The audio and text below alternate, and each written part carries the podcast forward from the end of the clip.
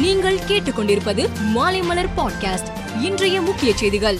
மாநிலங்களவையில் தமிழகத்தைச் சேர்ந்த திமுக எம்பிக்கள் T K S Elangovan R S Bharathi K N R Rajeshkumar அதிமுகவை சேர்ந்த Navaneetha Krishnan S R Balasubramanian A Vijayakumar ஆகிய ஆறு பேரின் பதவிக்காலம் நிறைவடைகிறது.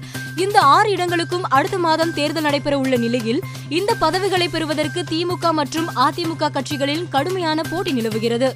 கோவை பாரதியார் பல்கலைக்கழக பட்டமளிப்பு விழாவில் கவர்னரும் பல்கலைக்கழக வேந்தருமான ஆர் என் ரவி தலைமை தாங்கி மாணவ மாணவிகளுக்கு பட்டம் வழங்கினார். விழாவில் கலந்து கொண்ட உயர்கல்வித்துறை அமைச்சர் பொன்முடி பேசுகையில் புதிய கல்விக் கொள்கையில் உள்ள நல்ல திட்டங்களை பின்பற்ற தயாராக உள்ளதாக தெரிவித்தார். ஹிந்தி மொழியை கட்டாயமாக்க கூடாது என்றும் அவர் கூறினார். அதிமுக ஆட்சியின் போது சேலம் சென்னை எட்டு வழி சாலை திட்டத்திற்கு அனைத்து எதிர்க்கட்சிகளும் எதிர்ப்பு தெரிவித்தன.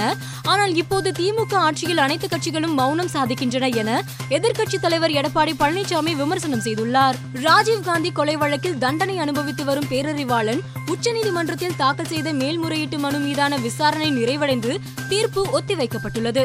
இந்த நிலையில் பேரறிவாளன் மற்றும் மத்திய அரசு சார்பில் இன்று எழுத்துப்பூர்வமான வாதங்கள் தாக்கல் செய்யப்பட்டுள்ளன.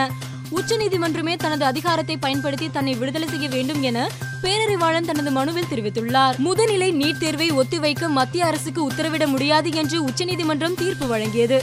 முதுநிலை நீட் தேர்வை தள்ளி வைத்தால் தேவையற்ற குழப்பங்கள் ஏற்படுவதுடன் மருத்துவ சேவைகளும் பாதிக்கப்படும் என தெரிவித்த நீதிபதிகள் தேர்வுக்கு எதிரான மனுவை தள்ளுபடி செய்தனர். எனவே திட்டமிட்டபடி வருகிற இருபத்தி ஒன்றாம் தேதி முதுநிலை நீட் தேர்வு நடைபெறுகிறது. காங்கிரஸ் கட்சியின் மூன்று நாள் மாநாடு ராஜஸ்தான் மாநிலம் உதய்பூரில் இன்று தொடங்கியது. தொடக்க நாளான இன்று காங்கிரஸ் தலைவர் சோனியா காந்தி உரை நிகழ்த்தினார். அவர் பேசுகையில் கட்சியில் மாற்றங்கள் செய்ய வேண்டியது காலத்தின் தேவை என்றும் நமது செயல்முறையை மாற்ற வேண்டும் என்றும் வலியுறுத்தினார். ஸ்பெயின் நாட்டில் வேலைக்கு செல்லும் பெண்கள் மாதவிடாயின் போது மாதத்தில் மூன்று நாட்களுக்கு விடுமுறை எடுத்துக்கொள்ள அனுமதி அளித்துள்ளது. ட்விட்டரை வாங்கும் முடிவை தற்காலிகமாக நிறுத்தி வைத்திருப்பதாக எலன் மாஸ் தெரிவித்துள்ளார்.